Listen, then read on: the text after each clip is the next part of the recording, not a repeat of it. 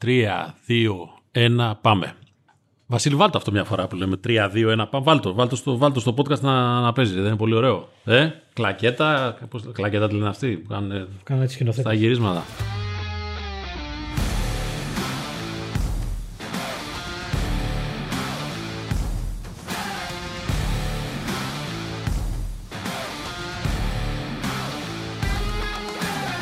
Αγαπημένοι φίλοι, αγαπημένες φίλες του podcast, αυτού του εντυπωσιακού podcast ε, παραγωγής του newsroom του Γκαζέτα, του κορυφαίου αθλητικού site ε, της χώρας, αυτό δεν είναι πλάκα, είναι μια πραγματικότητα.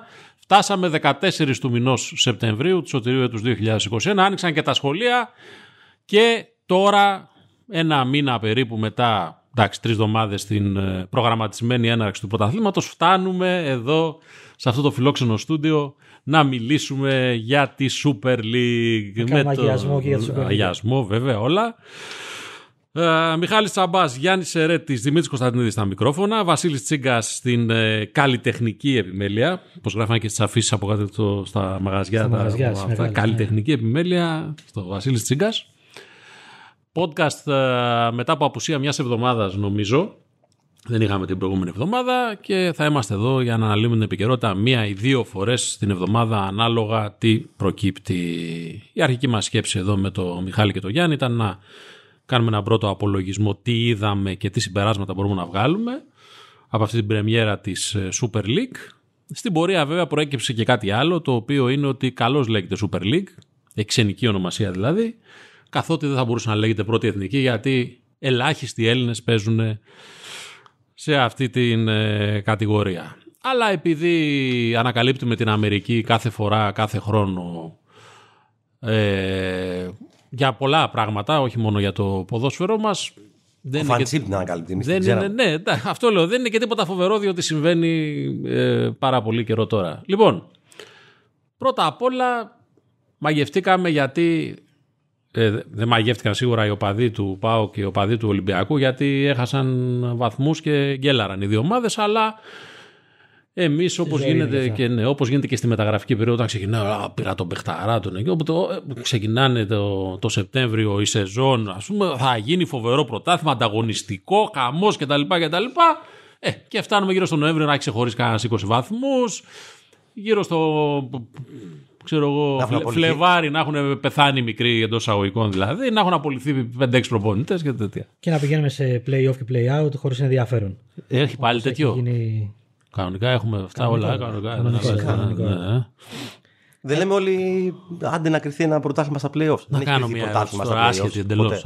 Εντελώς άσχετη ερώτηση θα κάνω. Στο κύπελο, το εκτός έδρας γκολ μετράει ή όχι; Ή έχει αλλάξει αυτό για πάντα; Άλλαξε παντού. παντού. παντού. Όχι λέω για τη βάρ, για τη βάρ είχαμε, αλλού δεν, αλλού είχαμε, αλλού Μα, δεν είχαμε. Στο κύπελο όχι. Ε, κανονικά. Παρατάσεις, πέναλτι μέχρι, μέχρι να βραδιάσει. Ήταν η άσχετη ερώτηση εν του podcast, την οποία επιστρέφουμε. Λοιπόν, κύριε Μιχάλη. Πανηγυρίζουμε γιατί άρχισε καταρχήν αυτό που είπε ναι, το πρωτάθλημα. Ναι. Δηλαδή η μεγάλη είδηση και επιτυχία είναι ότι έστω και τώρα κάποια στιγμή τα βρήκαν τηλεοπτικά οτιδήποτε και αρχίσανε. Να πούμε για όσους δεν το παρακολουθούν, δεν είναι και υποχρεωμένοι, ότι όλο το πράγμα έχει να κάνει με τα τηλεοπτικά δικαιώματα. Ακριβώς. Και τελικά μοιράστηκαν μεταξύ των δύο συνδρομητικών. Και αφού τα βρήκαν στα τηλεοπτικά, θα βρουν και στο πρόγραμμα. Να το πούμε έτσι, σαν αστερίσκο πριν ναι. συνεχίσουμε οτιδήποτε άλλο. Γιατί και θα το δούμε μπροστά μας και αυτή την Κυριακή. Το είδαμε και την προηγούμενη Κυριακή. Κάποια στιγμή ο λαιμό κάτι θα είχαμε κανένα λεπτό Γιατί βλέπαμε ξαφνικά το τελευταίο μισάρο του ΠΑΟΚ το πρώτο μήχρονο του ΣΑΕΚ και το πρώτο μήχρονο του Ολυμπιακού την ίδια ώρα σε τρεις διαφορετικές τηλεοράσεις. Και αν εμείς στο γραφείο έχουμε και τρεις τηλεοράσεις. Το βλέπουμε. Εγώ θα πω ότι εκτιμώντας απεριόριστα και δεν το λέω επειδή μπορεί να υπάρχει μια σχέση του γκαζέτα ας πούμε, με τα συνδρομητικά εμπορική προβολής. Mm. Εκτιμώντας απεριόριστα το γεγονός ότι αυτά τα δύο κανάλια και το δεύτερο πλέον δίνει χρήματα για το, για το, για το ελληνικό ποδόσφαιρο. να είμαστε έτοιμοι, ναι. Ε, είσαι από αυτούς που πιστεύουν ότι αυτά τα κανάλια δεν θα πρέπει να δίνουν τόσα πολλά χρήματα ναι. για αυτό το προϊόν. Ναι, ναι, ναι. Για αυτό το προϊόν. Έτσι. Και, και ορισμένες περιπτώσεις, σε ορισμένες περιπτώσεις διαχρονικά και σε αυτούς τους ανθρώπους. Βέβαια. Γιατί δεν ξέρω ναι. πού πάνε και τα λεφτά τελικά. Οκ. Okay. Λοιπόν. Αλλά πρέπει να λυθεί αυτό το πράγμα. Αυτό είπε ε, ο Μιχάλης ε, εντόπισε μια από τις τρεις-τέσσερις βασικές αλλαγές στο φετινό πρωτάθλημα, γιατί αυτό συμβαίνει πρώτη φορά. Ε, να σπάει η απόλυτα κεντρική διαχείριση σε δύο κανάλια. Τα τελευταία χρόνια δεν το έχουμε ξαναζήσει. Αυτό το δούμε όλο το Σεπτέμβριο και στις τέσσερις πρώτες αγωνιστικές. Δηλαδή έχει και Derby Πάο Κάεκ, ταυτόχρονα με ματς mm-hmm. Αστέρα Ολυμπιακό στην τέταρτη αγωνιστική. Αυτό που λέγεται είναι ότι, OK, παιδιά, να το δούμε από τον Οκτώβριο, διότι είχε βγει το πρόγραμμα των τεσσάρων πρώτων αγωνιστικών πρωτού κλείσει ο Πάοκ στην Νόβα που έκλεισε στο 90. mm Ε, Προς το παρόν, εγώ δεν βλέπω να τα βρίσκουν γιατί έχουν αρχίσει κάποιες συζητήσεις, διότι και τα δύο κανάλια, μιας και πιάσαμε αυτή την κουβέντα, θέλουν την πιο εμπορική ώρα του Σαββατοκύριακου που θεωρούν ότι είναι το απόγευμα της Κυριακής. Ε, τα κανάλια καλά κάνουν ούτως ή άλλως, γιατί ποτάρουν και στο ζάπινγκ του κόσμου. Δηλαδή δεν είναι ναι. εμείς που ερχόμενοι εδώ τώρα σήμερα πρέπει να, να πούμε τι είδαμε στο Γιάννε, στο Πάοκ Πας Γιάννα, τι είδαμε στο ΑΕΚ Ιωνικός και στο Ολυμπιακός Ατρόμητος, αλλά δεν έχουμε σαφή εικόνα και για τα τρία αυτά παιχνίδια, σίγουρα. Για τα κανάλια, αφού τη που και ο κόσμος δεν πάει πολύ στο γήπεδο ή δεν μπορεί να πάει στο γήπεδο, μια χαρά είναι. Και για να το επεκτείνουμε λίγο, εκείνοι που βρίσκονται σε λίγο πιο αμήχανη θέση, δύσκολη θέση, δεν ξέρω πώς να το πούμε, είναι οι οπαδοί του Ολυμπιακού και του ΠΑΟΚ, οι οποίοι ε, μπορούν να παρακολουθούν τα ευρωπαϊκά τους παιχνίδια στην Κοσμοτέ TV, που έχει τα δικαιώματα του Europa League και του Conference League, και τα uh, μάτια του πρωταθλήματος στην Νόβα. Άρα διπλή συνδρομή. Ναι. Αυτό είναι μια χαρά για τα κανάλια. Μπράβο. Η αλήθεια είναι ότι η πρώτη τριετία ε, είχε σπάσει κάπως πάλι, που ήταν η ΕΡΤ. Είχε τον Παναθηναϊκό τότε, τον Άρη και κάποιες άλλες πιο μικρές ομάδες. Αλλά επειδή ήταν ΕΡΤ, είχε βάλει λίγο νερό στο κρασί και τα είχαν βρει στο πρόγραμμα. Mm-hmm. Δηλαδή μετά την πρώτη δεύτερη αγωνιστική δεν είχε παρατηρηθεί αυτό. Τώρα επειδή είναι τα δύο συνδρομητικά με ό,τι αυτό συνεπάγεται. Με πολύ έντονο λίγο... ανταγωνισμό. Ακριβώς θα είναι λίγο πιο δύσκολο να τα βρουν. Θεωρώ ότι κάποια στιγμή θα, κάπου θα κάτσει. Μην ξεχνάμε ή να σας πούμε ότι συγκρούστηκαν και πάρα πολύ τα δύο κανάλια οικονομικά. Δεν πλακώθηκαν στο ξύλο, δεν μπήκαν σε ένα ring δηλαδή να πλακωθούν διαζώσεις για τα δικαιώματα της Premier League. Με, από ό,τι μάθαμε τουλάχιστον με μεγάλη άνοδο τιμών της επόμενης, όχι αυτής της τρέχουσας ναι. περίοδου που πήγε τελικά στην Nova με αποτέλεσμα μετά να αλλάξουν και τα δεδομένα διεκδίκησης ε, των το ομάδων. Το πρωτάθλημα ξέρεις πόσο πήγε συνολικά; 60 εκατομμύρια ευρώ. OK. Okay. Ναι. Το ελληνικό πρωτάθλημα. Φέτος. Αυτό λοιπόν που πήγε 60 εκατομμύρια ευρώ με βάση αυτή την πρώτη εικόνα, όσο ωραία και αν είναι μπαίνει φθινόπωρο τώρα και τέτοια πράγματα, το... μας αρέσει πάντα όταν ξεκινάει. Δηλαδή την έχουμε μέσα μας τη, ε, παιδί μου, να δούμε, μπαλίτσα, μας έλειψε. Ε, ε, παίζουν και Ισπανία και Αγγλία και μια χαρά. Αλλά την, την περιμέναμε. Σας, σαν μια πρώτη πολύ μικρή αίσθηση, σας αφήνει πιο αισιόδοξο το κομμάτι του ανταγωνισμού; Και θα δούμε και τις άλλες παραμέτρους στη συνέχεια. Καταρχάς νομίζω ότι θα είναι πιο ενδιαφέρον όχι για εμάς, αλλά για τον πολύ κόσμο για δύο λόγους. Ο πρώτος λόγος είναι ότι επειδή υπάρχει δυνατότητα να πάνε στο γήπεδο, με διαφορετικές συνθήκες. Ναι, ναι. Έτσι. Ε, και ο δεύτερος λόγος είναι επειδή υπάρχουν πάρα πάρα πολλά καινούργια πρόσωπα σε πάρα πολλές ομάδες, δηλαδή ήταν ένα καλοκαίρι ναι. full μεταγραφικό, ακόμα και για τον Ολυμπιακό και τον Μπάουκ που η τελευταία γεύση δεν ήταν η καλύτερη και οι οπαδοί τους γκρίνιαζαν για τον Ολυμπιακό γιατί δεν αποκτήθηκε στόπερ και για τον Μπάουκ γιατί δεν αποκτήθηκε ένα δεκάρι. Σε επίπεδο ανταγωνισμού θεωρώ ότι δεν υπάρχει περίπτωση να πάρει ο Ολυμπιακός στο πρωτάθλημα με 25 βαθμούς διαφορά. Α το πούμε έτσι. Αυτό. Αυτή είναι η εκτίμησή μου. Ναι. Ε, μια παράμετρος Όσο... επίσης που θα πρέπει να δούμε, γιατί μας το έλεγαν παιδιά που πήγαν στο γήπεδο, όπως παραδείγματι χθες στο Κλειάνης Βικελίδης, ο Βασίλης Λαχόπουλος, όπως στην Τούμπα ο Σταύρος Σουντουλίδης, είναι να μην παρεξενευόμαστε επειδή βλέπουμε μισοάδια γήπεδα. Δηλαδή, περιμέναμε όλοι ότι θα είναι κατάμεστα μετά από 1,5 χρόνο λόγω κορονοϊού κενών εξεδρών αλλά είναι τελικά πολύ περισσότεροι από εκείνους που περίμεναν και οι δημοσιογράφοι και οι διοικούντες των ομάδων οι ανεμβολίαστοι οι οποίοι δεν έχουν δικαίωμα να μπουν στο γήπεδο. Ε, εδώ συμφωνώ πρώτα σε αυτό ε, κατά δεύτερον, πιστεύω ότι έχοντας μπροστά σου την προοπτική πάντα ενός νέου lockdown, σίγουρα πιο δύσκολα αγοράζεις διαρκείας, γιατί μπορεί τα λεφτά σου να πάνε στον κουβά ή εν πάση να μεταφερθούν τη νέα σεζόν, αλλά OK. Okay. Η ΑΕΚ πούλησε αρκετά διαρκείας, αλλά επειδή αυτά νομίζω δίνουν και ένα πλεονέκτημα στην Άγια Σοφιά, Άρα ε, και εκεί μπορεί να πει ναι, κάποιος ότι η ΑΕΚ πούλησε 13.000 Και γιατί έχει προς χρήση και το μεγαλύτερο Ναι, ναι, ναι. στάδιο Ναι, της χώρας, ναι. στάδιο είναι το ΟΑΚΑ, που υπάρχει δυνατότητα κάποιων αποστάσεων μεταξύ των φυλάδων. Δηλαδή ε, υπήρχε μια γκρίνια, μια μίνι γκρίνια τη Δευτέρα από τους οπαδούς ΣΑΕΚ, από κάποιους οπαδούς ΣΑΕΚ, γιατί δεν άνοιξε και το πάνω διάζωμα. Πάντως, Ναι. Για να είναι Μια- δηλαδή πιο άνετα, πιο χαλαρά. μια και έπιασε αυτό, ναι, γιατί ήταν αρκετά στριμωγμένοι εκεί στο κέντρο οι αεκτζίδες. Μια και έπιασε αυτό να πούμε ότι επιτρέπεται το 80 μέχρι το 80% της χωρητικότητας, έτσι δεν είναι, μόνο για εμβολιασμένους, όμως τουλάχιστον στο κομμάτι των οργανωμένων οπαδών υπάρχουν πάρα πολύ μεγάλες αντιδράσεις για το θέμα ιδεολογικά, για το θέμα του υποχρεωτικού εμβολιασμού. Άρα απέχουν και κομμάτια μεγάλα των οργανωμένων των ομάδων. Σωστά. Έτσι. Πέρα από την λι- σύνθεση του γενικού πληθυσμού. Βέβαια, που εκεί λέμε το- στο τα ύπο. τεστ θα είναι τα ντέρμπι. Ναι. Δηλαδή, άμα στο, αν στο ΠΑΟ ΚΑΕΚ που είναι το πρώτο ντέρμπι της χρονιάς, Η θύρα δούμε τέσσερα την είναι άδεια. 4 άδεια, θα το πιστέψω. Καλά. Η στηρίζεις. θύρα 4 μπορεί να είναι για δύο λόγους άδεια. Η θύρα 7 ή η θύρα η, η original ή κτλ. Γιατί δεν θέλουν να πάνε, γιατί δεν έχουν εμβολιαστεί. Άρα εκεί τίθεται και θέμα, άμα δεις κόσμο, αν έχει γίνει ο έλεγχος που πρέπει. Που, μέχρι, που, που τουλάχιστον στην πρώτη αγωνιστική διαβάσαμε ότι γίνεται. Είναι κάτι άλλο το οποίο θα μπει στη ζωή μας και θα μας απασχολήσει νομίζω και πολύ περισσότερο ε, στη Πάντως, συνέχεια. επειδή ρώτησα α, εγώ δύο-τρεις φίλους που πήγα στο λεωφορείο, δεν, δεν υπήρχε κάποιο γραφειοκρατικού είδους πρόβλημα.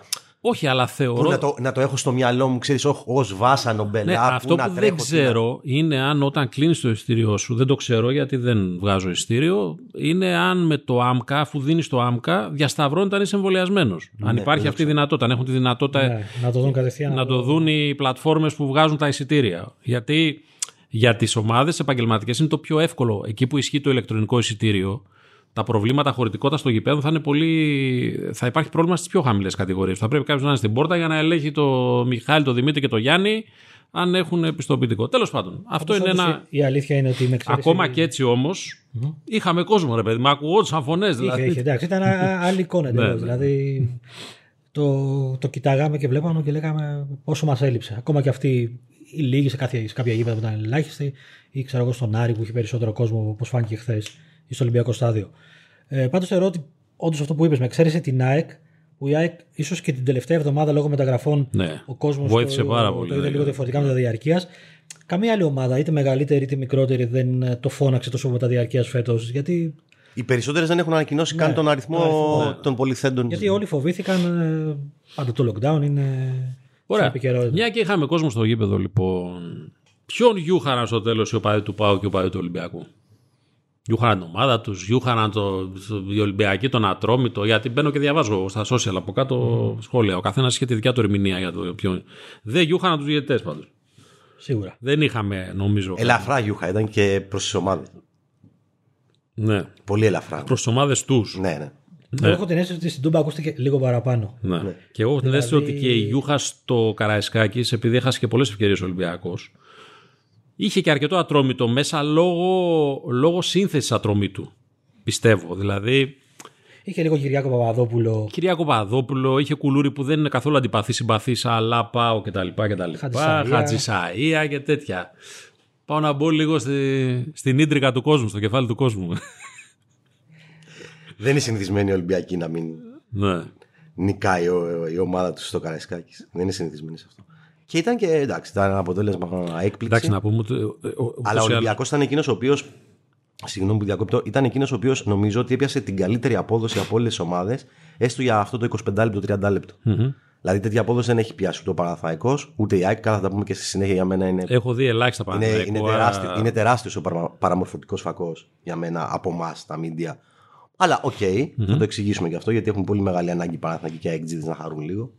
Ε, και το πουλάνε αυτό το, τα μίντια. Αλλά τα αποτελέσματα που έφεραν για μένα είναι. Δεν είναι. Όταν παίζεις με. Θέλει ο κόσμος να χαρεί και του κρατάει τα χαλινάρια. Όταν παίζει ο αντίπαλος με. Γράφει, θέλω ο αεκτζής να χαρεί, του γράφει ο Τσακίρη. Όπα, αδερφέ. Ησύχασε. ε, Ησύχασε. Θέλετε, τα ίδια κάνετε και στο, Πα- το, το κάνεις στον Παναθηναϊκό. Εντάξει, Όπα, όταν, δε- όταν ο Τσακίρης έχει δει το Ντουράμ να είναι ο, ο Ρομελού Λουκακού φεύγει έτσι στο- της στο Νεάπολης για, για 30 λεπτά μέχρι να αποβληθεί ο Ρωμαό. Και όταν. ε, Κουράστηκε ο Ρωμάδο. ε; Κουράστηκε. Ρε. Έβγαλε 30 ολόκληρα λεπτά. Και όταν εμείς έχουμε δει τον Απόλυ να παίζει έτσι όπως έπαιξε στα πρώτα 30 λεπτά στη λεωφόρο και μετά ουσιαστικά το μάτι τελειώνει στο 52 επειδή αποβάλλει το φατιόν που όπως έχουμε πει είναι είδηση να μην αποβάλλεται σε ένα μάτς. Ε, εντάξει, δεν είναι. Ξέρεις, μην το ναι. παρατραβάμε. Ωραία, θα πάρουμε ένα. Γιατί... Η αλήθεια είναι ότι συγγνώμη, ναι, ναι, ναι. ο, ο Παναθηναϊκός και, ο, και η ΑΕΚ είχαν τη μεγαλύτερη ανάγκη από τις τέσσερις ομάδες, από τις πέντε να βάλουμε και τον Άρη, που ήθελαν να ξεκινήσουν με χαρά το πρωτάθλημα. Ναι, δηλαδή ναι. και οι δύο έρχονται από μια χρονιά πέρσι καταστροφική. Ο Παναθηναϊκός έμεινε εκτός Ευρώπης. Η ΑΕΚ βγήκε Ευρώπη για μια εβδομάδα, γιατί μέσα σε μια εβδομάδα αποκλείστηκε από τον Ιούλιο. Το έχουμε ξεχάσει ήδη, αλλά η ΑΕΚ έχει χαιρετήσει από τον Ιούλιο. Ακολούθησε ότι ακολούθησε ένα δύσκολο καλοκαίρι και για τους δύο. Παναθηναϊκός και μεταγραφικά άργησε. Η ΑΕΚ επίσης ε, λέγαν ότι αργή τελικά έκανε το ντεμαρά στο τέλος. Δηλαδή θα διαχειρίζονταν πολύ πιο δύσκολα μια γκέλα από ότι τη διαχειρίστηκε ο Ολυμπιακός ή από ότι μπορεί να τη διαχειριστεί ο Πάοκ. Είχαν δηλαδή την ανάγκη να ξεκινησουν έτσι με μισό μηδέν, με 4-0, αλλά να ξεκινήσουν ε, με τρίποντο. Και από την άλλη πλευρά είναι και ανάγκη των media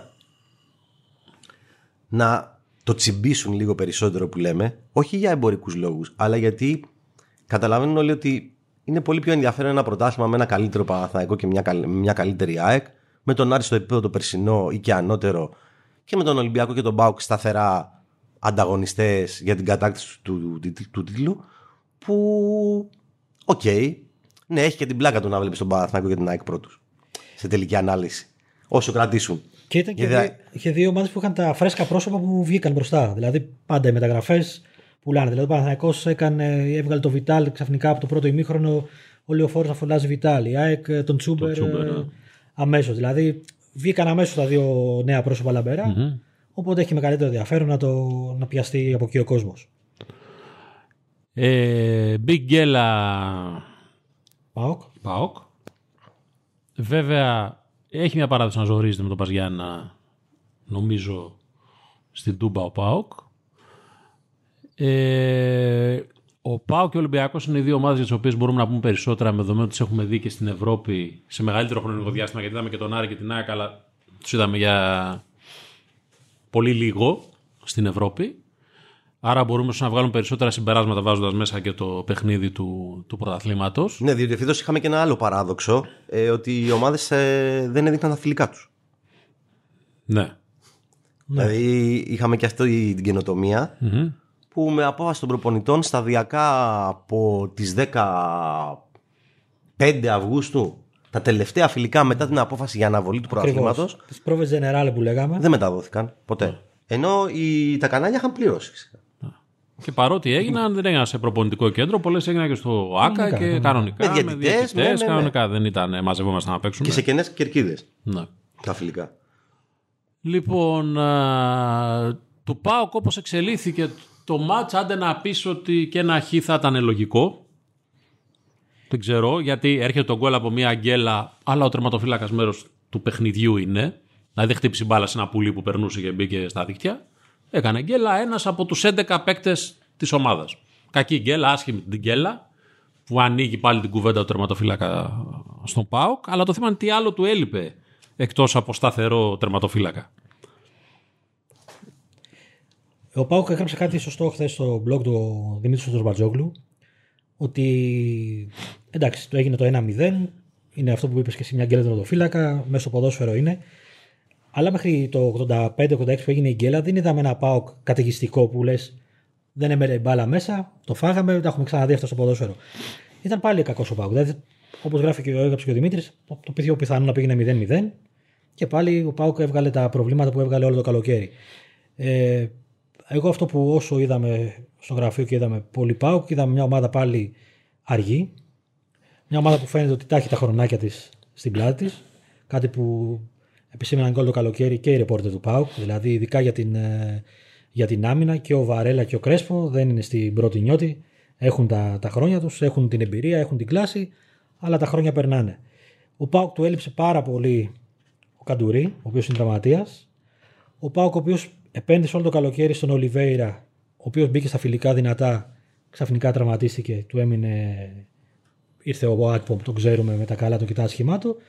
Και είναι μια ομάδα που σε καμία περίπτωση δεν είναι η ομάδα που είχε στο μυαλό του να φτιάξει εξ αρχής ο Λουτσέσκου ή αυτή η ομάδα που περίμενε ο κόσμος ότι όταν γύρισε ο Λουτσέσκου η ομάδα που θα πάει ξανά για το αίτητο. Έχω την αίσθηση ότι επειδή ο κόσμος ξέρει μπάλα και βλέπει και στον Πάοκ ασχολούνται και πάρα πολύ, ο Λουτσέσκου περισσότερο από τον κόσμο έχει στο μυαλό του μια ομάδα που μπορεί να μην υπάρχει στην πραγματικότητα στο βαθμό που πιστεύει. Και μια και αναφέρθηκε στην απουσία του Ελκαντουρί, θυμίζω ότι μιλάμε για ένα παίκτη ο οποίος πριν από μια μισή σεζόν περίπου ήταν εμένο φεύγω Ναι. για τον Πάοκ. Τον ίδιο ότι ο Πάοκ και ο ίδιος θέλει να φύγει να γυρίσει στην Ιταλία, αλλά και ο Πάοκ εντάξει και να φύγει στην τελική δεν τρέχει Ναι, τίποτα. δεν είναι και τόσο πολύτιμος. Άρα θέλω να πω ότι τώρα ένας παίκτης που γίνεται πολύτιμο, ο οποίος έχει θέματα τραυματισμού, έχει θέματα, βγάζει συχνά, δείχνει κάτι για το συνολικά για το ρόστερ σου έτσι, και για το βάθος που, που έχεις. Και θεωρώ εξ αρχής ήμουνα προβληματισμένος και φυλακτικό, όχι ότι με ρώτησε και κανενα για την επιστροφή Λουτσέσκου. Γιατί τις επιστροφές γενικά οι επιστροφές δεν, προ- δεν, δεν βγαίνουν. Δεν θα βρεις πολλές επιστροφές προπονητών να βγαίνουν σε μια ομάδα, ειδικά όταν αίτητο πρωτάθλημα και μιλάω με το Σαββίδι και πάρ το πάλι αίτητος και από την πρώτη αγωνιστική τελειώνει αυτό το η ιστορία. Για- Μπορεί να είναι και για καλό του Πάουκ, δεν το λέω Προφανώς, κοροϊδευτικά. εντάξει, Δεν θα πει κανείς αν Ναι. πάει του πάρει το πρωτάθλημα γιατί έχασε τα Γιάννα την πρώτη αγωνιστική. Αλλά σίγουρα έχει μια άβρα πάνω του ο Λουτσέσκου που ο κόσμος περίμενε ότι με το καλημέρα όλο το καλοκαίρι θα φανεί αυτό. Όντας πολύ δύσκολο για μια ομάδα τη Θεσσαλονίκη που έχει πελ- πολύ περισσότερες εξόδους να κάνει ούτως ή άλλως διεκδικήτρια ομάδα από ό,τι οι υπόλοιπες. Έχει να κατέβει στην Αθήνα αρκετές φορές κτλ, κτλ. Ακόμα και οι μετακινήσεις είναι ένα θέμα πάντα στο στο ποδόσφαιρο. Αυτός ο πιο αργός και πιο ηλικιωμένος Πάοκ δεν ξέρω μέχρι πού μπορεί να είναι πραγματικός διεκδικητής. Μπορεί να το λέω πολύ νωρίς. Μια πρώτη εκτίμηση. Ε, και γενικά και από, από τα έχω δει και στα ευρωπαϊκά του παιχνίδια. Αυτό. Εγώ νομίζω θα πρέπει να κάνω λίγο υπομονή μέχρι τη μεταγραφική περίοδο του Ιανουαρίου που για να δούμε λίγο την εικόνα που θα διαμορφωθεί στη βαθμολογία μέχρι εκεί γιατί πλέον έχουν αλλάξει τα δεδομένα με τα playoffs γιατί είναι 30 διεκδικήσιμοι βαθμοί στα playoffs που κρίνονται όλα οπότε αν μια ομάδα ξεφύγει με 6-7 βαθμούς δεν λες όπως παλιότερα ότι έχει τελειώσει το Ναι, πρωτάθλημα. οκ. Ένα είναι αυτό. Δεύτερο είναι ότι ο ΠΑΟΚ νομίζω ότι κουβαλά, αυτό αντιλαμβάνομαι εγώ, μια υπόκοφη μουρμούρα και γκρίνια και δυσαρέσκεια, να το πω έτσι. Αν το καλοσκεφτούμε, είναι η μοναδική από τις πέντε μεγάλες ομάδες που δεν έχει ένα φανταχτερό μεταγραφικό πρόσωπο. Μμμ. Δηλαδή, μπακ που πήρε, αν βγω τώρα και ρωτήσω, α, ρωτήσω τον Βασίλη, δεν, δεν ξέρει κανέναν. Έτσι, ο Ακπομ, οκ, τον είχε. Ε, Στους παλιούς θα στηριχθεί. Ο Λουτσέσκου είναι το πρόσωπο το οποίο, στο οποίο στηρίζονται οι παουτζίδες. Ε, νομίζω όμως ότι περισσότερο από τους ε, ανταγωνιστές του κουβαλά μια, ένα επιπλέον βάρος το οποίο δεν έχει βγει λι- προς τα έξω τόσο πάρα πολύ. Δηλαδή εστίασαν πάρα πολύ στο γεγονός ότι δεν πήρε το δεκάρι τον Γκλάισον ή τον Τζοβίνκο που ήταν τα δύο τελευταία μεταγραφικά σενάρια τα πιο ενδιαφέροντα. Ε, μ, θα στηριχθεί πάρα, πάρα πολύ στο, στον περσινό πυρήνα του και πρέπει οπωσδήποτε να γίνει πιο γρήγορη ομάδα όπως πρέπει να γίνουν πιο γρήγορες ομάδες και ο Παναθηναϊκός και ο Άρης και η ΑΕΚ αν θέλουν να φτάσουν στο επίπεδο που έχει φτάσει στο, το- τον Ολυμπιακό Μαρτίνς. Γιατί το ποδόσφαιρο πια είναι ένταση και ταχύτητα. Ο, εντάξει, το έλειπε ο Καντουρί, το έλειπε ο Ζήφκοβιτς. Ε, αλλά αν φτάσουμε στο σημείο να λέμε ότι αυτή τη στιγμή ο πιο δημιουργικός παίκτης του Πάουκ είναι ο Μπίσεσβαρ, τον οποίο γουστάρεις, γουστάρω, γουστάρουμε όλοι, αλλά είναι ο Μπίσεσβαρ, δεν είναι ο Μέση. Όντως. Ε, μοιάζει λίγο. Μοιάζει λίγο. Και επίσης θεωρώ πάρα πολύ μεγάλο πλήγμα αυτό το τραυματισμό του Ολιβέηρα που ήταν το φανταχτερό πρόσωπο το μεταγραφικό. Γι' αυτό λέω να δούμε πώς θα πάει μέχρι το Γενάρη. Γιατί ο Σβιντέρσκι έχει αποδείξει ότι είναι ένας πάρα πάρα πολύ εξελίξιμος και βελτιωμένος ποδοσφαιριστής. Έφτασε στο σημείο ε, να είναι και ο αναπληρωματικός του Λεβαντόφσκι στο, στο Euro ε, του καλοκαιριού. Αλλά είναι ένας παίκτης ο οποίος δεν, μπορεί να- δεν μπορεί να σταθεί μόνος του. Θέλει, δηλαδή πρέπει να παίζει 4-4-2 ο Πάουκ για να αξιοποιηθεί καλά ο Σβιντέρσκι. Άρα εκεί θα έχει πρόβλημα. Για μένα δεν θα είναι τόσο το πρόβλημά του στην άμυνα, γιατί μιλάμε για το επίπεδο του ελληνικού πρωταθλήματος, όπου αν είσαι καλός ποδοσφαιριστής και στα 32 και στα 33 σου ως στόπερ ανταποκρίνεσαι. Αλλά σίγουρα θα χρειαστεί κάποιες ανάσεις ο Βιερίνια. Ε, σίγουρα έχει μια μεσαία γραμμή με αξιόλογους ποδοσφαιριστές, δηλαδή που είναι επίπεδου ΠΑΟΚ. Ε, χωρίς όμως για μένα να έχει ενισχυθεί όσο θα έπρεπε να ενισχυθεί βάσει ε, Μα- της βοήθειας που θα έχουν οι υπόλοιποι τέσσερις από τους, από Ούτως τους ή άλλως προσθήκες και τους. για τον Πάο, καλά και για όλες τις ομάδες. ε, του Big Five ή εν πάση περιπτώσει. Έχει να, ε, το, το σημαντικό είναι κατά πόσο στην πορεία θα δούμε ότι έχουν ενισχυθεί και μπορούν να έχουν διάρκεια αυτοί που μπορούν να τους κόψουν βαθμούς από κάτω πέρα από τα μεταξύ τους παιχνίδια. Ναι. Και αυτό είναι πάρα πολύ σημαντική κουβέντα για τον Αστέρα Τρίπολης, για τον Ατρόμητο, για τον Πανετολικό, για τη Λάμια, για τον Όφη. Έτσι. Έχει πολύ σημασία αυτή η κουβέντα και τις αντοχές που μπορούν να δείξουν. Α πούμε τώρα για να περάσουμε στον Ολυμπιακό, εγώ δεν το περίμενα περίπατο σε καμία περίπτωση το μάτι του Ολυμπιακού με τον Ατρόμητο. Δηλαδή είναι μια ομάδα που παραδοσιακά τον ζορίζει παρότι τελικά χάνει με κάποιο τρόπο ο Ατρόμητος στο, στο Καραϊσκάκης. Έτσι. Και θεωρώ ότι μπορεί να είναι και καλύτερος από πέρυσι ε, ο Ατρόμητος με βάση το υλικό του τουλάχιστον. Ασχέτως αν ήταν και πάρα πολύ τυχερός ή δεν ήταν αποτελεσματικός ο Ολυμπιακός και αυτό είναι μια κουβέντα. Αν δεν ήταν αποτελεσματικός επειδή ήταν άτυχος ή επειδή έπαιξε περισσότερο με το ένστικτο των παικτών του για να τελειώσει φάσεις παρά με το οργανωμένο παιχνίδι και τους αυτοματισμούς που θέλει ο Μαρτίνς. Ο Ολυμπιακός, ε, καταρχήν να ξεκινήσω από τον Ατρόμητο που είπες. Ο Ατρόμητος άλλαξε σχεδόν όλη την ομάδα το καλοκαίρι. 8, 9, 10 παίκτες. Και πρώτα ονόματα, δηλαδή από τον Χρυστοδηλόπουλο, τον Μανούσο, παίκτες που είχε. Ε, γύρισαν πίσω παίκτες με τεράστια εμπειρία και που είχαν στηριχτεί και παλιότερες φουρνιές του Ατρομήτου πάνω σε αυτούς, όπως είναι ο Κουλούρης του Χατζησαία. Για μένα ο Κυριάκος Παπαδόπουλος είναι μεγάλη μεταγραφή όχι μόνο του Ατρομήτου, μια από τις 4-5 μεγαλύτερες που έχουν κάνει ναι. ομάδες φέτος το καλοκαίρι. Όσο είναι στο 49% του ταπεραμέντου του, γιατί στο 51% μπορεί να φλερτάρει με τις κάρτες πολύ εύκολα. Ή με τραυματισμό. Ναι, ή με τραυματισμός. αυτά τα θέματα.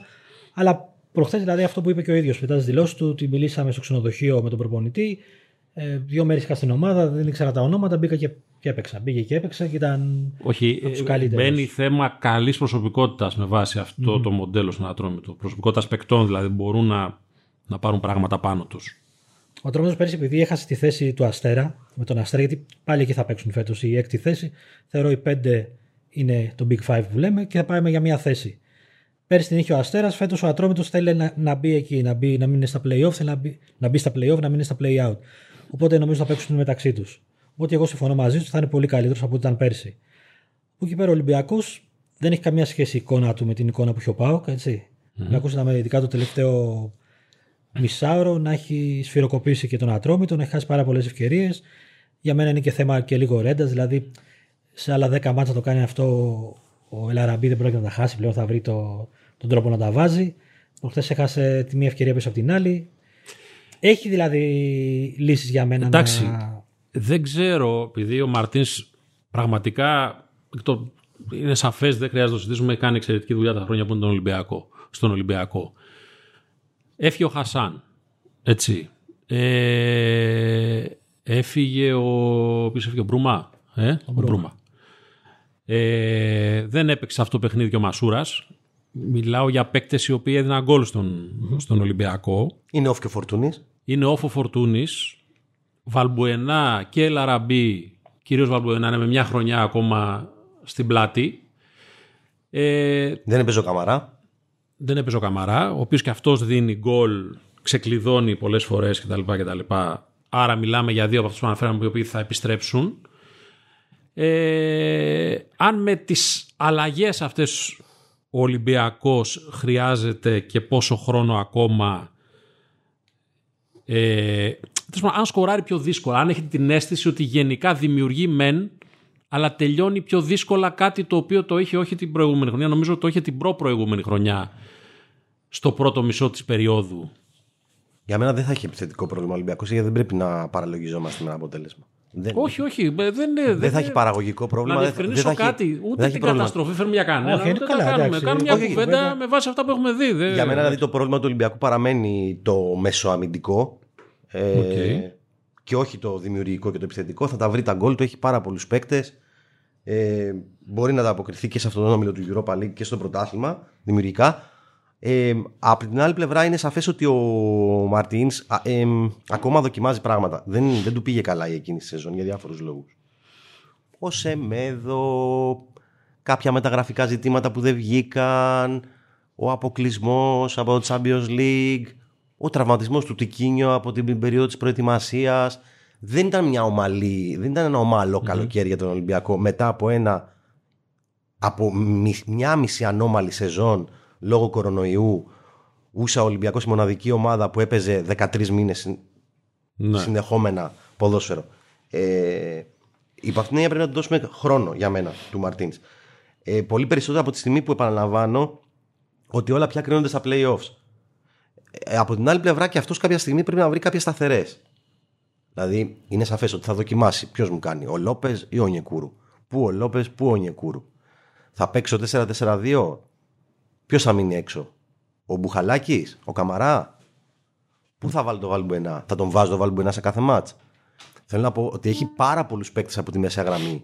Σωστό. Ε, και μπροστά ο ολυμπιακο Και νομίζω ότι και αυτός θέλει να, να, να, να, τεστάρει τους παίκτες του, εκτός ξέρω από τις σταθερές που είναι ο Εμβιλά, ο Καμαρά, ενδεχομένως και ο Ελαραμπή. Όλοι οι άλλοι λίγο να τους να τους δει πώς δένουν, ποιοι δένουν καλύτερα. Καλά, ναι, και, και πώς θα τους διαχειριστεί και πνευματικά και ψυχολογικά. Ναι, δηλαδή τώρα ο Ολυμπιακός Διότι... πάει να πάρει τον Γκάρι Ροντρίγκες. Έτσι, αν πάει να πάρει τον Γκάρι Ροντρίγκε, και έχει το Μασούρα, το Λόπες και τον Νιεκούρου. Δηλαδή έχει, έχει την ακριβότερη μεταγραφή εφέτος στη Super League, που είναι ο Νιεκούρου. Το Λόπες που ήρθε ως ένα από τα μεγαλύτερα ονόματα, έστω δανεικός από τη Σεβίλη. Εντάξει, και τον καλύτερο Έλληνα ποδοσφαιριστή αυτή την περίοδο, το Γιώργο Μασούρα. Στις θέσεις των Extreme.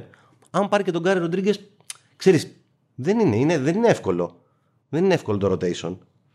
Θα, ναι, θα, θα ε, δω, πρέπει ε, να, έχω πρέπει μια να πορεία, ας πούμε, αν είπε ο Μαρτίνς, εγώ παιδιά, Γκάρι Ροντρίγκες, μια υπάρχει ελεύθερος. Άρα, αν ο, Μαρτ, αν ο Μαρτίνς είπε ναι, ρε παιδιά, τον παίρνουμε να τον έχουμε, ποιον δεν πιστεύει από τους τρεις που είπες; δεν είναι θέμα για μένα πιστεύω δεν πιστεύω. Του Γκάρι Ροντρίγκες, αν γίνει για μένα, θα γίνει πάνω στο. Στο ποιο; Ε, πάνω στη, στην ένταση της στιγμής που λέμε. Αν γίνει αυτή η μεταγραφή. Εντάξει, και ναι, στην okay. ευκαιρία της στιγμής. Διότι ας μην ξεχνάμε ότι όπως σωστά γράφει και ο Κώστας Νικολακόπουλος στο blog του στον Καζέτα, ο Βαλμπενά του χρόνου θα γίνει 38 χρονών. Ε, αυτό λέω. Ο Ρόνι okay. είναι δανεικός για ένα Οπότε ναι. εγώ να προσθέσω και κάτι άλλο. Ε, και ο Μασούρας έχει πια πάρα πολύ καλό, καλό όνομα στην ευρωπαϊκή αγορά γιατί έχουν ε, αυξηθεί οι μετοχές του λόγω της παρουσίας τους και στην εθνική. Πες μας το και αυτό τώρα. Τι; Ε, ε Μισός Έλληνας σε κάθε ομάδα φύγει και αυτός; Ναι. Άρα μπορεί να υπολογίζει ο Ολυμπιακός ότι κάποια λεφτά που χάθηκαν ίσως μια πόλη στο Σεμέδο τα Χριστούγεννα να τα βρει από το. Όχι, και για του χρόνου. Το ε, ο, ναι. ο, ο Νικολακόπουλος ουσιαστικά τι, τι γράφει, ότι του Ροντρίγκες δεν θα είναι μια μεταγραφή για φέτος, θα είναι και μια μεταγραφή που έχει. Εντάξει. Όχι, Έλληνες τι; Έλληνες, επειδή έκανε τώρα αυτό, πήρε διάσταση επειδή έκανε το, το tweet of fanship. Γι' αυτό πήρε διάσταση. Εντάξει, θα το πούμε τώρα αυτό μετά, ναι. δεν έχει σημασία. Για πήρε να... διάσταση γιατί σε διάβασε ο Φανσίπ. Ναι, καλά, εντάξει, τώρα με διάβασε. Ε, σε διάβασε και σου λέει τώρα. Άμυνες, άμυνες Φανσίπ. Άνοιξε αυτό. Για και είπαμε για πάω και Ολυμπιακό για να περάσουμε και στο άλλο δίδυμο ε, Παναθηναϊκό ΑΕΚ. Γιατί τους έκανα δίδυμο, γιατί του έκανα δίδυμο, γιατί κερδίσαν. Ε, πόσο αβαντάζ είναι για αυτές και ντεσαβαντάζ για μένα όχι τόσο για τον Ολυμπιακό, το λέω από τώρα, περισσότερο για τον Πάοκ, ότι έχουν και Ευρώπη. Ότι δηλαδή ο Ολυμπιακός και Πάοκ, και ο Πάοκ τώρα πάει να παίξει στο Γιβραλτάρ. Σωστά. Σωστά. Μετά πάει να παίξει στην Τρίπολη. Τρίπολη. Μετά κάπου έχει. Στο Αγρίνιο Μεσοβδόμαδα. Στο Αγρίνιο Μεσοβδόμαδα. Λοιπόν, άρα έχοντας ξεκινήσει με. Και πάω ΚΑΕΚ ναι. μετά. Και έχει συνέχεια ταξίδια. Και πάω ΚΑΕΚ μετά. Έτσι. Το λέω αυτό γιατί μου μοιάζει και είναι πιο βαθύ το ρόστερ του Ολυμπιακού για να αντιμετωπίσει τέτοιες καταστάσεις. Αυτό. Και επειδή ο Ολυμπιακός τώρα πάει, πάει στη Λαμία, όχι ότι είναι και εύκολο, Λαμία νομίζω πάει. Λαμία. Ναι. Λοιπόν. Άρα, ε, ΑΕΚ, OK, okay, γκέλα, Ευρώπη, έχασε λεφτά κτλ. κτλ. Αυτά όταν γίνονται νωρίς, λίγο ξεχνιούνται μετά. Άρα, άμα στρώσεις ομάδα, δεν θα σου πει κανένας γιατί. Και Παναθηναϊκός σε μια άλλη αρχή με Γιοβάνοβιτς τους βοηθάει αυτό; Εγώ θεωρώ και ότι... Με, και επειδή με τις εμβόλιμες αγωνιστικές που θα είναι και παραπάνω τώρα γιατί αρχίσαμε να ξεκινήσουμε μπορούν να βρουν και ρυθμό. Πώς το βλέπετε αυτό; Πες, πες. Εγώ θεωρώ ότι αυτό τον Παναθηναϊκό και αυτήν την ΑΕΚ όσο και αν ακουστεί σκληρό και αντιποδοσφαιρικό και αντιαθλητικό ναι, έχει και μια θετική πλευρά του ότι δεν παίζουν στην Ευρώπη. Mm-hmm. Γιατί είναι, μια, είναι δύο ολοκένουργιε ομάδες, η ΑΕΚ περισσότερο. Ο Παναθηναϊκός και με καινούριο προπονητή και με τρομερή πίεση από τα προηγούμενα χρόνια. Άρα νομίζω ότι όσο πιο καινούρια είναι μια ομάδα, τόσο μεγαλύτερη είναι η ανάγκη να δουλεύει ο προπονητής την εβδομάδα του και να βλέπει πράγματα εν ώψη ενός αγώνα και όχι δύο αγώνων, χώρια που όντως θα υπάρξουν τραυματισμοί, τιμωρίες. Έτσι, okay. Από την άλλη πλευρά, βέβαια, είναι καλό. Επίσης, το σημειώνουμε ότι έχουμε και πάλι πέντε αλλαγές. Είναι πολύ σημαντικό για το Είναι Μιλό- καλό. Είναι, είναι. Για το Μιλόγεβιτς είναι, είναι θαυμάσιο. Τέλειο. Αυτό με μπερδεύει γενικά οι πέντε αλλαγές. Δηλαδή θεωρώ ότι κάποια στιγμή μπορεί να. αλλα- είναι- Θυμάμαι ότι πάντα στα φιλικά χάναμε λίγο την ε, εικόνα του αγώνα όταν άρχισαν να γίνουν πολλές αλλαγές. Παλιά, ναι. Ναι, δηλαδή μερικές φορές μπορεί ναι, μεν να σε βοηθήσει στο κομμάτι της κούρασης, αλλά μπορεί να σου αλλάξει και πράγματα πολλά στο κομμάτι της τακτικής. Τέλος πάντων, ας πούμε ότι όμως για- είναι αρχικά. Για μένα θετικό, οκ. οι προπονητές πανηγυρίζουν με τις πέντε αλλαγές. Ωραία, οκ. Ε, και Και βλέπω να μένουν κιόλας πέντε αλλαγές. λες. Πέντε Α, αλλαγές τις κάνουμε είναι, τέσσερις. αν βγάλουμε τον τερματοφύλακα που δύσκολα αλλάζει, είναι το, η μισή ομάδα, 50%. Αυτό λέω. Δηλαδή, εύκολα ένας προπονητής, αν τις κάνει σωστά, γιατί επίσης στα φιλικά είναι αυτό που λέγαμε, τις κάναμε στο 65, στο 68, στο 72. Τώρα επειδή είναι τρεις διακοπές, δεν μπορούμε να τις κάνουμε δηλαδή όποτε θέλουμε. Νομίζω ο προπονητής, αν το χειριστεί σωστά, γιατί πέρσι είχαμε δει και περιπτώσεις με πέντε αλλαγές που ξαφνικά σαν να έμεναν πέντε παίκτες στο γήπεδο. Κάναν εντελώς λάθος στις αλλαγές τους. Θεωρώ και εγώ, ειδικά ο Μιλόγεβιτ που έχει και το ρόστερ πλέον ε, που ήρθαν οι τελευταίοι παίκτες και ο Γεύτιτς και ο, και ο Τσούμπερ, έχει, έχει αβαντάς αυτό. Εγώ δεν το Αυτό λέω, βέβαια εγώ ευνοεί, δεν το λέω ευνοεί μόνο. Πάντα, ευνοεί πάντα το πιο πλούσιο. Έτσι. Ακόμα περισσότερο. 100%. Δηλαδή, κάνεις τους ισχυρούς ισχυρότερους. 100%. Όχι μόνο στο θέμα ότι έχεις καλύτερους παίκτες, αλλά έχει καλύτερο επιτελείο να χειριστεί την τακτική των αλλαγών σου. Εγώ δεν το λέω μόνο γι' αυτό. Το λέω επειδή δεν το λέω μόνο για να έχει ευχαριστημένα τα αποδητήρια και να μην έχει γκρίνιες από το χ Μακέντα που είναι πλέον τρίτος φόρ στον Παναθηναϊκό. Και α, επειδή έχω πέμπτη αλλαγή θα του δώσω 20 λεπτά. Δεν το λέω μόνο γι' αυτό. Το λέω και γιατί αν οι αλλαγές γίνονται σωστά, που σπανίως πια κάνουν πέντε αλλαγές, οι περισσότεροι κάνουν τρεις ή τέσσερις, έτσι. Ε, δίνεται δυνατότητα να δίνεις χρόνο συμμετοχή σε νέους παίκτες, έτσι. Και δεύτερον, να βγάζεις περισσότερη ένταση στον αγωνιστικό χώρο ως ομάδα, ως συνολο Δηλαδή, άλλο να παίζω με τον Μαουρίτσιο μέχρι το 70 και άλλο να έχω τον Αλεξανδρόπουλο έτοιμο να μπει. Επίσης, αν είσαι και από τις πιο μικρές ομάδες και μπορεί να πέσει και λίγο κλωτσοπατινάδα, προφυλάσσει και παίχτες. Ή και το αντίθετο, επειδή είπαμε για τις ομάδες που δεν έχουν Ευρώπη και ευνοούνται, και αυτές που έχουν Ευρώπη μπορεί να κάνουν τις πέντε αλλαγές έχοντας μπροστά τους και ένα ευρωπαϊκό μάτς, να ξεκουράσουν ακόμα περισσότερους παίκτε εν ώψη Στο ενός ερώτημα που derby, έβαλες εν πριν για τον ώψη Ολυμπιακό και τον ταξιδιού. Πάο, για μένα είναι δίκοπο μαχαίρι. Υπό, τι- υπό ποια έννοια; Για μένα είναι θετικό ότι παίζουν στην Ευρώπη φυσικά. Και για μένα. Ε, και για το Gazzetta. ναι, και για όλα τα μίντια. Από την άλλη πλευρά όμως, επειδή ο Ολυμπιακός στο μυαλό όλων και ημών και των οπαδών του είναι ένα επίπεδο κάτω από πέρυσι, υπάρχει η απαίτηση για πρόκριση. Είναι Τι, ένα επίπεδο λόγω του ότι παίζει στο Europa. Ακριβώς. Α, αυτό λες. Ναι, οκ. επειδή παίζει στο Europa League και όχι στο ναι, Champions League. Και επειδή ο ΠΑΟΚ παίζει στο Conference League, εντάξει, έναν όμιλο, ας το πούμε, πάρα πολύ βατό, έτσι. Υπάρχει η απαίτηση για πρόκριση. Εκεί είναι δίκοπο μαχαίρι. Αν αποκλειστούν, θα, έχει φοβερή- θα έχουν φοβερή γκρίνια. Φοβερή γκρίνια όμως. Και οι δύο. Ναι. Οκ. Δηλαδή θα θεωρηθεί. Εντάξει. Να, να, μην το, να μην το χοντρύνω, θα θεωρηθεί ημιαποτυχημένη η σεζόν αν αποκλειστούν από αυτό το γύρο του Europa League και του Conference League Ολυμπιακός και ο ΠΑΟΚ. Εντάξει, εδώ υπάρχουν για τον Ολυμπιακό υπάρχουν ασπίδες προστασίας. Δηλαδή, κατά, πόσο, κατά πρώτον, πόσο, πού θα βρίσκεται στο πρωτάθλημα σε περίπτωση που αποκλειστεί, που δεν είναι και παράλογο στον όμιλο που είναι. Είναι και αυτό κάτι το οποίο πρέπει να το προσμετρήσουμε και το τι, τι ασπίδα έχει γίνει και ο Μαρτίν για τον Ολυμπιακό. Δηλαδή, αν η ομάδα θα αποδίδει, εν πάση περιπτώσει, δηλαδή, αν πάει στη Φραγκφούρτη. Καλά το λέω. Και χάσει 3-0, που δεν το βλέπω γιατί έχω κάνει εγώ τα, τα έχω υπολογίσει, σας τα έχω πει εξ αρχής τι θα γίνει. Λοιπόν. είναι αυτά τα μάτια είναι ωραία για τις ομάδες. Πολύ ωραία. Φτιάχνουν τι παίχτε με αυτά. Ναι, σε αυτά Έτσι, κάνουν, ναι. Ε, Τα ψαχνόμαστε γιατί παίζουν καλά διεθνείς με τη Σουηδία και με το Κόσοβο. Φτιάχνονται οι παίχτες για αυτά. Στα Δεν, μικρά δεν είναι γίνονται οι απαραίτητα ότι επιλέγουν. Φτιάχνονται, ρε παιδί μου. Σωστά. Έτσι. Άμα χάσει 2-1 στη Φραγκφούρτη ή εν πάση περιπτώσει είναι στενά τα αποτελέσματά του, οκ, πάμε, πάμε παιδιά για το, πάμε για το πρωτάθλημα. Στον ΠΑΟΚ πιθανότατα, με ποια είναι η Λίνκον, ποιες άλλες είναι, πάμε γιατί δεν θυμάμαι κιόλας. Ναι, ναι, τέλος πάντων. Ε, Εκεί θα είναι. εκεί θα πιστεύω, είναι. πιστεύω ότι θα έχει αρκετή ατμομηχανία αγκομαχάμε στον ΠΑΟΚ, μου φαίνεται η φάση φέτος. Δεν ξέρω μέχρι ε, πού. ναι, γιατί εντάξει, δεν θα. Και το λέω εγώ που γουστάρω ΠΑΟΚ δυνατό και βαρβάτο μέσα στα πράγματα. Ναι, αυτό. Προφανώς έτσι είναι. Δεν- Δεν θα φωτογραφηθεί ο λευκός πύργος αν κάνει διπλό στο Γιβραλτάρ. Ναι. Σίγουρα. Ο Πάοκ έχει. Ο κόσμος έχει μεγάλη Λοιπόν, ε, άρα Παναθηναϊκός και ΑΕΚ. Και σε σχέση έχουν καλύτερους προπονητές από πέρυσι την ίδια χρονική περίοδο; Ο Παναθηναϊκός σίγουρα. Ναι.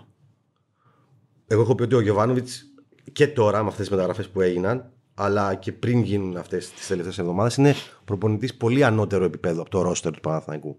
Για μένα. Mm-hmm. Προπονητής, όχι τεχνικός διευθυντής. Προπονητής. Προπονητής είναι επίπεδο Ολυμπιακού, ΠΑΟΚ, ΑΕΚ, Okay. όλων. Για μένα. Έχει καλύτερο προπονητή από πέρυσι. Για, το λέω είναι παραμορφωτικός φακός, το είπε και ο Γιωβάνοβιτς, δεν, χρειάζεται- δεν χρειάζεται υπερανάλυση. Το 4-0, όπως είναι και το 3-0 για μένα τη ΑΕΚ επί του Ελληνικού. Δηλαδή, όταν ε, το μάτι είναι 1-0 και ο μικρός εντός εισαγωγικών παίζει εκτός έδρας από το 35 με 10 παίκτες, οκ.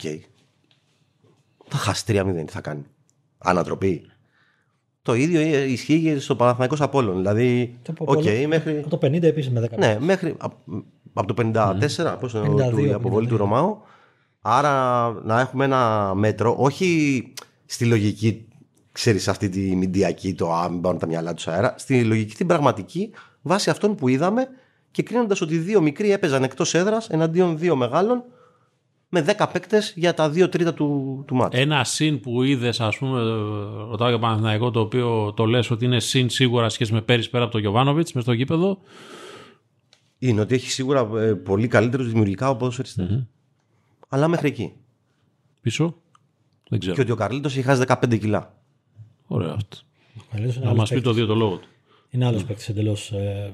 αυτό που βλέπουμε τουλάχιστον. Εντάξει, αυτό, Ε, Απλά ο είναι Καρλίτος εικόνα. είναι, Σε αυτό είναι, μετάει πάρα πολύ πώς διαχειρίζεται και το μυαλό του και ο οργανισμός προφανώς. Και όχι μόνο αυτό. Είναι και κάτι που είχε σημειώσει και από πέρυσι ο Νίκος Αθανασίου και ισχύει για πολλούς παίκτες του Παναθαϊκού ότι το κριτήριο το δικό μας της περσινής σεζόν δεν είναι σωστό. Δεν είναι αληθέ. Είναι πολύ γκρίζα η ζώνη στο κατά πόσο οι παίκτες του Παναθηναϊκού πέρυσι έδιναν αυτό που μπορούσαν ή δεν έδιναν αυτό που μπορούσαν έτσι όπως ήθελε να παίζει ο Παναθηναϊκός ο Μπόλωνη, τον οποίο δεν αδικώ εγώ γιατί όταν ήρθε είχε μόνο ένα στόχο, τη βαθμοθυρία να μπει στα play-off ο παναθηναικος είχε ένα βαθμό και να καταφέρει να πάει όπου πάει στο κύπελο και αν καταφέρει να μπει και στην Ευρώπη.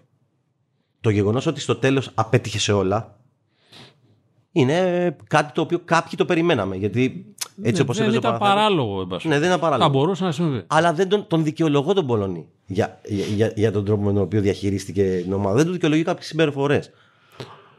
Αν θα τα καταφέρει ο Παναθηναϊκός, εγώ πιστεύω θα τα καταφέρει φέτος. Γιατί έχει καλύτερους δημιουργικά ποδοσφαιριστές. Θα είναι πιο εύκολο στον γκολ.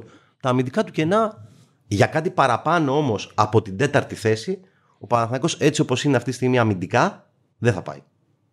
Και θα είναι και μεγάλη η απόστασή του από την πρώτη τριάδα. Εάν δεν ενισχυθεί ή δεν βρει λύσεις εκ των έσω με κουρμπέλι, Σέγκεφελντ, Πούγκουρα, δεν ξέρω ποιους άλλους.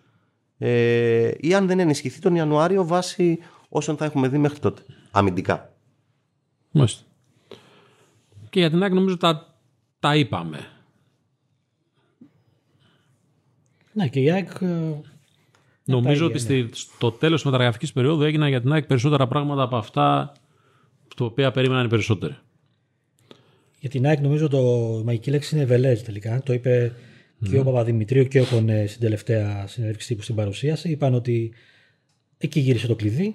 Εκεί εμείς σκεφτήκαμε ότι πρέπει να διαφυλάξουμε το όνομα του κλαμπ και το δικό μας. Εκεί το αφεντικό του λαϊκά τα πήρε στο κρανιο και γι' αυτό έγιναν και όλες αυτές οι μεταγραφές που έγιναν στο τέλος. Δηλαδή, ε, ναι, τώρα- με ένα αποκλεισμός επικοινωνιακά, οικονομικός, οτιδήποτε, αλλά μπορεί να στο τέλος. Κοίτα, το, το, το να τα παίρνει ένα αφεντικό που δεν τα υπερασπίζουμε εγώ ποτέ κανένα αφεντικό στο κρανίο και να κάνει μεταγραφές. Γιατί πολλές φορές όταν παίρνουν τα αφεντικά μπαίνουν στα αποδυτήρια, θα αυτό σκαρφώσουν τα δελτία. Αυτά έχουν πεθάνει, έτσι δεν υπάρχουν. Δηλαδή, το να μπαίνει στα αποδυτήρια όπου και οι περισσότεροι είναι και ξένοι και θα σκαρφώσουν τα δελτία στα. στον γελάνε τοίχο, και οι παίκτες. Ναι, οκ, θα πάω στην ΟΥΕΦΑ, θα το ξεκαρφώσει και θα μου δώσει και τα λεφτά μου. Όχι ότι είναι σωστό, ότι πρέπει να είσαι αδιάφορος, αλλά αυτά δεν λένε κάτι. Δηλαδή ουσιαστικά πρέπει να βλέπεις αν έχει κενά η ομάδα σου ή αν αυτός που ανέθεσες να τη διαχειριστεί δεν είναι σωστός και να κάνεις τις αλλαγές σου όσο και τις προσθήκες σου όσο όποτε πρέπει. Λέει κάτι όμως ο παραλληλισμός που έκαναν πολλοί ότι ο Μα- Μελισανίδης έκανε φέτος ό,τι είχε κάνει ο Μαρινάκης το 18. Ότι σούταρες σχεδόν όλη την ομάδα. Ναι, οκ. Αυτό Πότε; κάτι λέει. Το καλοκαίρι. Πριν τη Βελές. Πριν τη Βελές. Ναι, πριν τη Βελές. ναι, ναι, όχι, επειδή είπε ο Μιχάλης για μετά τη Βελές Εγώ που συμφωνώ, έγιναν με και τον, προσθήκες. εγώ συμφωνώ με τον Μιχάλη στη λογική ότι η ΑΕΚ έκανε μετά τις υπερβάσεις της. Ναι. Δηλαδή είδες το παραπάνω. από- Όχι, όχι, αυτό ακριβώς. Λέω ότι βλέπεις σε κάποια στιγμή ότι αυτό που πάω να φτιάξω δεν είναι ακριβώς αυτό, δεν μου βγαίνει. Ναι. Άρα βάζω το χέρι στην τσέπη Προσθέτω. Πράγμα. και καβούρια που με λένε το βάζω το χέρι στην τσέπη, γιατί πρέπει να βλέπουμε καμιά φορά λίγο την εικόνα ολόκληρη και κάνω αυτές τις προσθήκες που πρέπει. Δηλαδή, αν μέναμε μόνο στο ότι αποκλειόμαστε τη Βελέζ, μαζευόμαστε και λέμε παιδιά, είμαστε η ΑΕΚ, δεν μπορούμε να έχουμε αποκλειστεί από τη Βελέζ και οκ, ε, αδέρφια, προχωράμε. Όλοι μαζί πάλι. Δεν πάει. Κάπου μπορεί να δούλευε δύο-τρεις αγώνες, δεν θα, δεν θα δούλευε παραπέρα. Όχι, η ΑΕΚ, η ΑΕΚ είναι εκπληκτικό αυτό που κατάφερε μέσα σε 15 μέρες να γυρίσει αυτή την ατμόσφαιρα. Είναι καταπληκτικό πραγματικά. Και πρέπει ως κόρη οφθαλμού να διαφυλάξει αυτή τη θετική της άβρας στη- στην κερκίδα. Αυτή που έχει, που έχει ο Άρης. Δηλαδή, ο Άρης δεν ξέρω, μπορεί να αποκλειστεί και πέντε σερή χρόνια από τον τρίτο προκριματικό γύρο του, του Europa League, αλλά πάλι θα έχει θετική άβρα. Εντάξει, ο Άρης αποκλείστηκε. Για μένα είναι πολύ σημαντικό όπλο αυτό για τον Άρη. αποκλείστηκε, Να πω την αλήθεια, δεν το έχουμε συζητήσει, μαχόμενος τουλάχιστον και δεν το θεωρούσα ποτέ και ευκολάκι το ζευγάρι του με την Αστάνα, για να σου πω την αλήθεια. Εντάξει, όταν όμως παλεύεις δύο χρόνια για να βγεις Ευρώπη και αποκλείεσαι από τον πρώτο γύρο, από τον πρώτο γύρο και από τον δεύτερο γύρο. Ναι. Εντάξει, οκ, ναι, ναι, ναι, ναι. Δηλαδή, όλη τη χρονιά παλεύεις Σίγουρα. για κάτι το οποίο ξοδεύεται στον Άρης. πρώτο μήνα. Άρης λοιπόν, με κούρασε χθες. Με κούρασε, δηλαδή. Με κούρασε. Αν και, και αυτό δεν το περίμενα εύκολο. Δηλαδή, τα Άρης ΟΦΗ καταρχάς έχουν πάντα γκολ γκολ. Δηλαδή, ήταν και ένα θέμα ότι ανοίξαμε και κλείσαμε την αγωνιστική με 0-0. Παρεμπιπτόντως, μόνο πέντε ομάδες έβαλαν γκολ. ναι, αυτό λέγαμε. Δηλαδή, ε, είχαμε, είχαμε θέματα. Και μόνο ένας Έλληνας. Μόνο ένας Έλληνας ποιος; Ο Αλεξανδρόπουλος. Οκ. Λοιπόν. Άρης.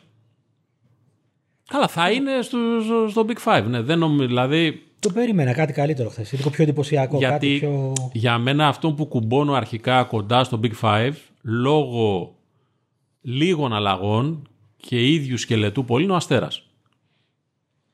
Ο Αστέρας επειδή ήταν 90 λεπτά αστέρα, Ναι. ήταν ίσως η πιο ομάδα από όλες που είδαμε. Πραγματικά ομάδα, δηλαδή οι παίχτες από αυτές τις πιο μικρές να πούμε έτσι, δεν είχε κάνει κα- ελάχιστες αλλαγές από πέρσι, ο σκελετός ο ίδιος, μια πολύ καλή ομάδα, ναι. Είναι μια ομάδα που ούτως ή άλλως δεν παίζει ποτέ μπροστά σε πολύ κόσμο. Δεν θα έχει πάνω στο κεφάλι της όταν θα παίζει με τους μεγάλους τώρα και τους οπαδούς, γιατί δεν τους δίνει εισιτήρια.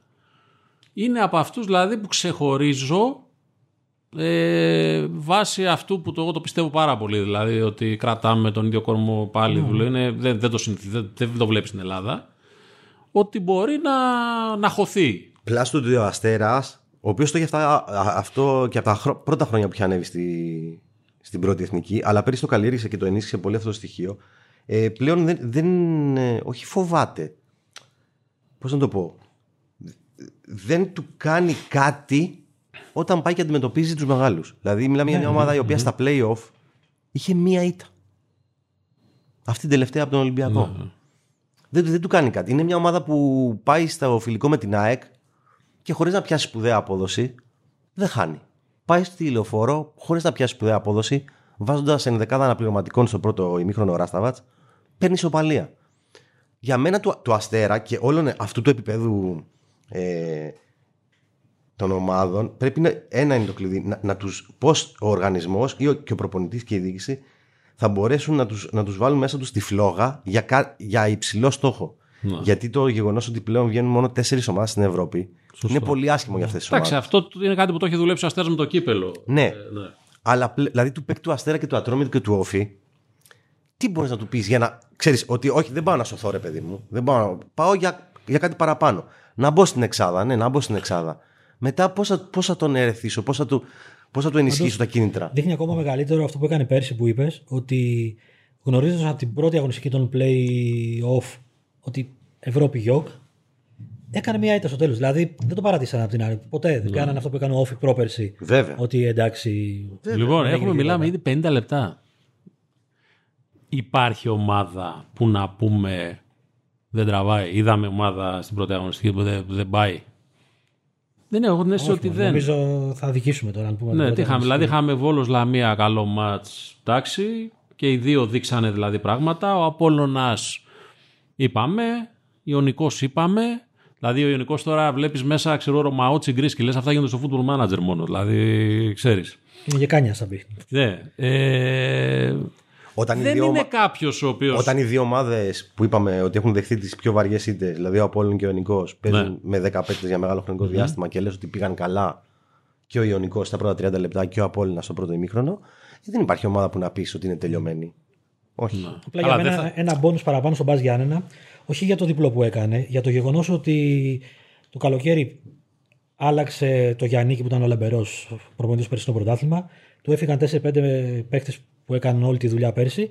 Και νομίζω προχθές την Τούμπα το πήρε από εκεί που το άφησε. Δηλαδή, όχι πάμε στην Τούμπα εδώ, τη γεμάτη Τούμπα, να κάτσουμε πίσω τα μπουράκι να ναι, φύγουμε, μην πάθουμε και τίποτα. Και το, Το, ποδόσφαιρο το του ίδιο έπαιξε. μοντέλο δηλαδή. Το Ναι, ναι. οποίο πάει Έχει και τον Πετράκης, Κόντε φέτος που Γιάννη. είναι μεγάλη υπόθεση. Ναι, με τον καινούριο πες το, το, με τον προπονητή. Ηρακλής Μεταξάς. Ηρακλής Μεταξάς. Ο Το Κόντε γερμα- Μου έκανε το εντύπωση. γερμανικό μοντέλο. Μου έκανε, αντι- μου έκανε εντύπωση. Είναι, δουλεύει σωστά το franchise που λένε και στο NBA. Έχει έτσι. βρει ο, ο Βασίλης το, Και το επίση, μοντέλο του. κλείνοντας, ποιες ομάδες ήταν οι τρεις που είχαν τα χειρότερα αποτελέσματα και τη σχετικά χειρότερη εικόνα στα φιλικά; Παναθαϊκός, Ναι. που νίξε μόνο τη Λαμία σε 9 μάτς και έριξε 4. Ο Πας Γιάννηνα που λέγαν όλοι ότι που θα πάμε, τι θα κάνει, θα πάει να σωθεί και κάνει τη μεγαλύτερη νίκη για μας όλους Ε, βέβαια, της ναι. πρώτης αγωνιστικής. Και ποιος άλλος; Και ο Ατρόμητος, Και ο ο, Ατρόμητος. οποίος έτρωγε τεσσάρες και τριάρες και λέγαν, λέγαν όλοι και λέγαμε εμείς ότι που να πάει με τον Λόπεθ παίζει όλο φουλ επίθεση και τρώει πίσω το 3-4 Βέβαια, και παρένθεση. έκανε, ο και- Ατρόμητος πήγε και έκανε φέτος με Βαλένθια και έκανε φιλικά. Ναι, ναι. Εντάξει, αλλά έτρωγε και 4 από Σκοτωμό. τον Αστέρα. Έφαγε τέσσερα τον αστέρα. Και είπε ο Λόπεθ ότι δεν ξέρω τι θα κάνουμε, αλλά θα είμαστε σίγουρα ανταγωνιστικοί στο Καραϊσκάκι. Το Και είχε πει πάει- πριν το. Ναι, δηλαδή οι, οι τρεις ομάδες που είχαν πάει χειρότερα θεωρητικά πάντα, μιλώντας στα φιλικά, έκαναν τα τρία πιο εντυπωσιακά αποτελέσματα. Βγάζει γούστα η Super League. Βγάζει γούστα την πρώτη αγωνιστική. Λοιπόν, δεν θα. Επειδή πέρασε και ο χρόνος και δεν έχουμε και πολλά να πούμε, τον Γκαζέτα θα ασχοληθεί με το θέμα της αφελινοποίησης της Super League, που δεν είναι καινούριο όμως. Ναι, αυτό είναι εκπομπή ολόκληρη. Τώρα μόνο. το διαβάστε τον κύριο Σερέτη έγραψε απαντώντας το tweet του Fanship. Το οποίο ε, ναι, ήταν και τραβηγμένο από τα μαλλιά. Δηλαδή τώρα τι μας λες, δεν, δεν το ξέρουμε. Αλλά θα, ε, ε, και πολύ ωραίο θέμα του Νίκου Αθανασίου, γιατί σήμερα γράφεται 14 του μηνός το, Ναι. Το podcast. Βρείτε το με το πόσοι γηγενείς στα μεγάλα αλλά και στα μεσαία ταχύτητα πρωταθλήματα έχουν παίξει. Μα αυτό είναι Είμαστε μακράν πίσω. η μαγιά του Νίκου στο κείμενό του. Το αλατοπίπερο δηλαδή είναι αυτό. Δεν, όχι η La Liga και η Premier League. Ότι έβαλε μέσα την Πολωνία, την Ολλανδία, τη Ρωσία, την 15 Τουρκία. την- πρωταθλήματα είναι. Ναι. Και θα προσπαθήσουμε. Τα ισοϊψή. Και θα προσπαθήσουμε λίγο να δούμε και με την ΕΠΟ και με προπονητές εθνικών ομάδων λίγο ποια είναι η κατάσταση γενικά στο κομμάτι όπου όμως αρκετές ομάδες τις δουλεύουν τις ακαδημίες τους. Οφείλω να πω. Δηλαδή το, τη- τη- την παλεύουν τη, τη δουλειά. Και πάρα περι- πολύ την παλεύουν και ε, οι μεγάλοι δίνουν και πάρα πολλά λεφτά πλέον. Είναι μεγάλη κουβέντα αυτή, αλλά Και υπάρχει και το podcast που πρέπει να αναζητήσετε για τις β' ομάδες. Για να σας και εκεί ε, πραγματάκια. Δημήτρης Τομαράς έχει πει, ε, σωστά. κάτσε να δούμε πότε θα αρχίσει αυτό το πρωτάθλημα. Υπάρχουν όλα στο, στο podcast μέσα, μας βρίσκεται Spotify και σε όλες τις πλατφόρμες. Αυτά προς το παρόν. Θα έχουμε την ευκαιρία να τα πούμε πάλι και για τη Super League, θα έχουμε να τα πούμε και για την Ευρώπη κτλ. Ε, Γιάννη Σερέτης, Μιχάλης Τσαμπάς, Δημήτρης Κωνσταντίνης, στα μικρόφωνα Βασίλης Τσίγκας στη μαγεία των ήχων και διαθέσιμο ε, ανα πάσα στιγμή το podcast. Καλή συνέχεια. Γεια σας. Γεια σας.